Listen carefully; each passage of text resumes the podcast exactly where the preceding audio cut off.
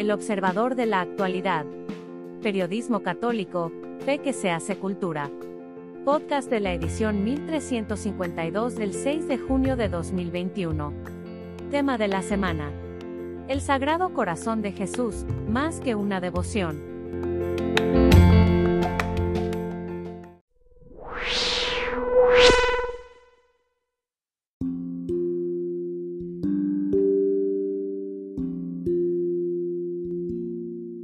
Plegaria del 6 de junio.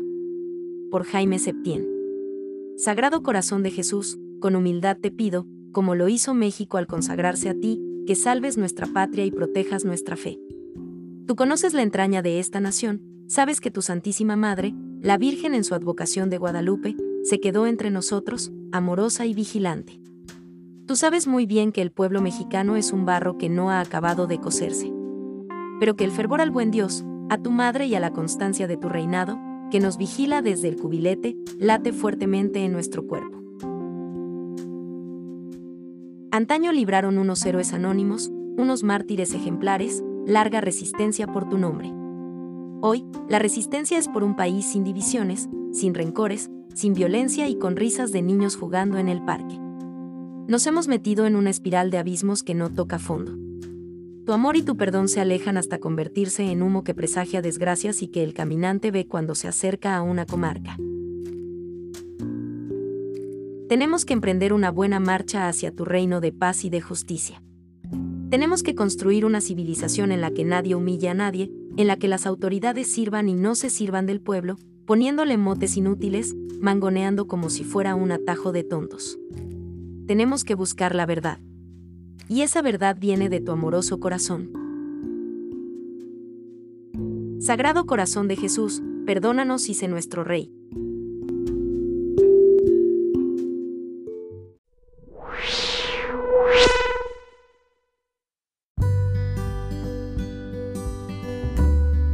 Razones para hacerse devotos del Sagrado Corazón de Jesús.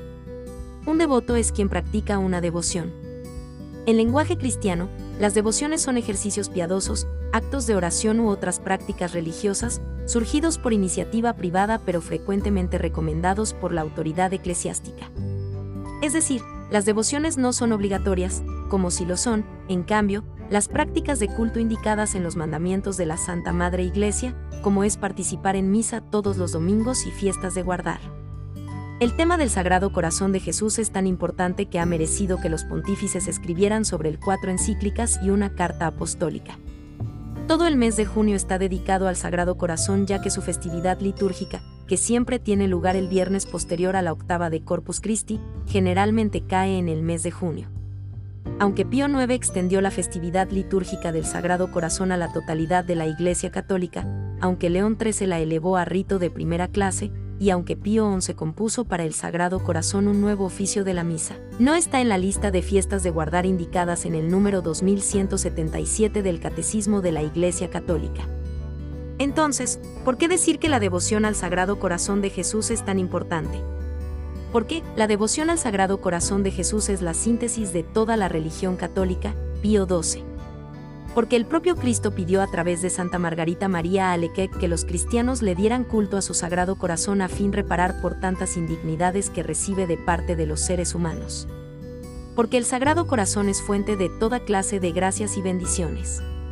Porque, específicamente para la devoción de los nueve primeros viernes de mes al Sagrado Corazón, Dios prometió que, quien la realice, no se condenará en el infierno, por tanto, que irá al cielo, aunque pueda pasar primero por el purgatorio.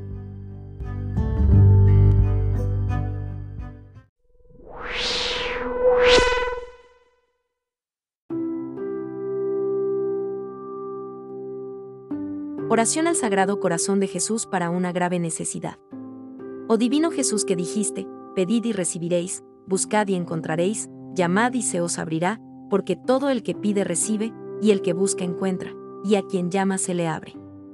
Mírame postrado a tus plantas suplicándote me concedas una audiencia. Tus palabras me infunden confianza, sobre todo ahora que necesito que me hagas un favor.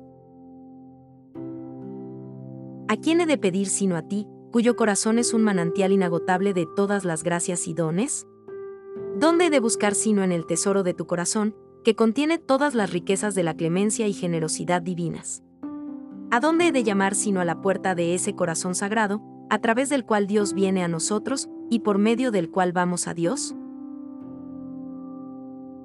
A ti acudimos, oh corazón de Jesús, porque en ti encontramos consuelo cuando, afligidos y perseguidos, pedimos protección, cuando, abrumados por el peso de nuestra cruz, buscamos ayuda, cuando la angustia, la enfermedad, la pobreza o el fracaso nos impulsan a buscar una fuerza superior a las fuerzas humanas. Creo firmemente que puedes concederme la gracia que imploro, porque tu misericordia no tiene límites y confío en que tu corazón compasivo encontrará en mis miserias, en mis tribulaciones y en mis angustias, un motivo más para oír mi petición. Quiero que mi corazón esté lleno de la confianza con que oró el centurión romano en favor de su criado, de la confianza con que oraron las hermanas de Lázaro, los leprosos, los ciegos, los paralíticos que se acercaban a ti porque sabían que tus oídos y tu corazón estaban siempre abiertos para oír y remediar sus males.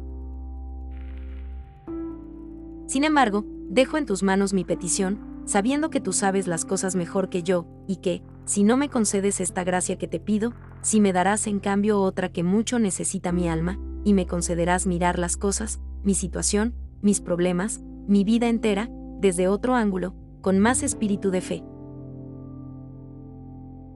Cualquiera que sea tu decisión, nunca dejaré de amarte, adorarte y servirte, oh buen Jesús. Acepta este acto mío de perfecta adoración y sumisión a lo que decrete tu corazón misericordioso. Amén.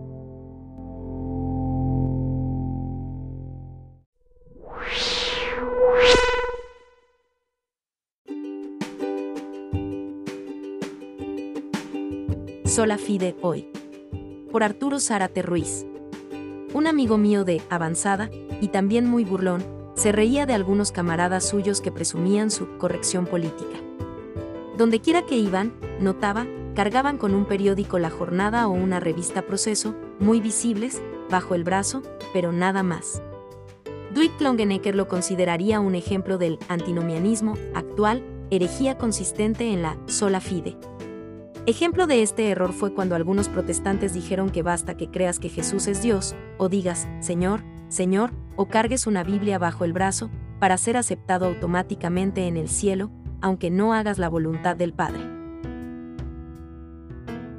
La sola fide consistiría hoy, en el caso de los camaradas de avanzada, en afirmar ellos a viva voz las ideas revolucionarias para ser de inmediato revolucionarios, aunque no salgan nunca de las tiendas de Polanco. Así, la mayoría de nuestros políticos se consideran adalides de la educación pública. Sin embargo, mandan a sus hijos a escuelas privadas, de preferencia católicas porque allí les enseñan valores.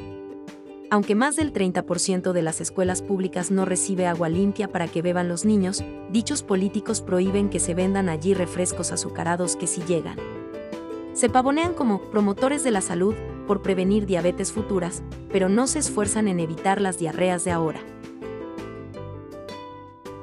Conozco a no pocos especialistas en derechos laborales, es más, paladines de dichos derechos, quienes no obstante censuran a sus empleados si no trabajan horas extras o en domingo, sin remuneración. Los regañan porque no tienes compromiso institucional. Sobran hombres que se pasean como feministas, pero su mayor apoyo a una mujer, a una a la que embarazaron, es decirle que es su cuerpo y que no necesita su autorización para abortar, aunque se lo recomienden y la presionen con insistencia. Por supuesto, hay también empresarios que defienden a capa y espada el libre mercado, pero que triunfan sobre la competencia no con mejores productos o servicios, sino con sobornos a los encargados de la obra pública o de las compras en otra empresa. Los hay quienes se quejan de los malos servicios del gobierno, pero siguen en la informalidad. En México, no pagan impuestos más del 60% de los negocios. La carga de los gravámenes lo dejan a quienes somos causantes cautivos. Se dan los tolerantes que no soportan, ya no digo el casarse, sino una visita de su madre a su casa. Y allí algunos naturistas que renuncian a todos los químicos, aun las medicinas, y comen y compran todo orgánico, salvo los anticonceptivos. Esos los consumen a punto de lucir fosforescentes.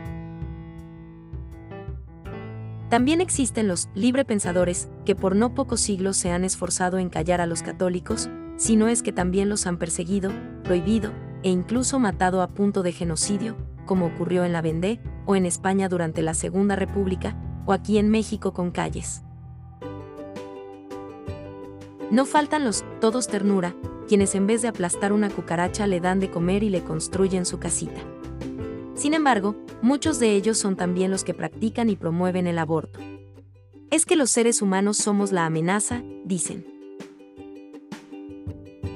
Hay quienes se horrorizan por la pobreza de muchos en México, pero son también los que ponen una traba tras otra a quienes apuestan todo su dinero en crear empleos bien remunerados.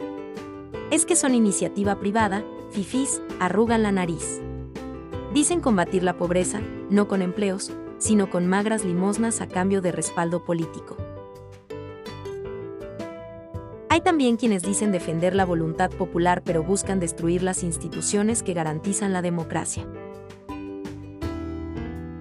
Digámoslo sin pelos en la lengua, a veces nos ocurre a algunos católicos, de esos que prendemos más veladoras en casa que todos los santos, el voltear el rostro tras ver a un menesteroso sin bañar pidiendo limosna en la calle. Nos arriesgamos a que se nos condene como al rico Epulón. Pero si hablo hoy sobre la sola fide, es para que no presumamos de ser muy democráticos y luego no vayamos a votar en estas elecciones.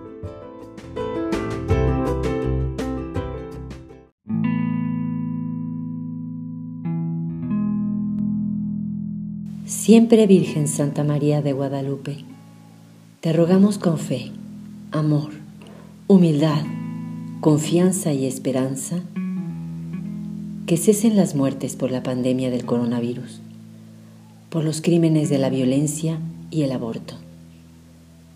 Nos comprometemos ante ti a rezar un rosario al día por la fe, la vida y la familia. Santa María de Guadalupe, Reina de México, ruega por tu nación.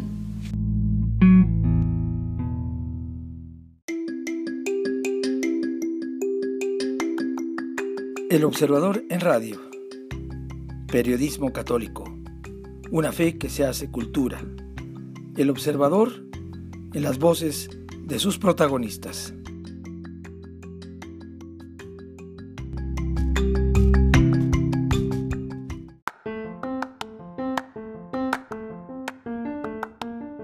Gracias por escucharnos. Si le gusta nuestro material puede ayudarnos a seguir, puede donar en nuestro sitio o suscribirse. Visita el sitio www.elobservadorenlinea.com.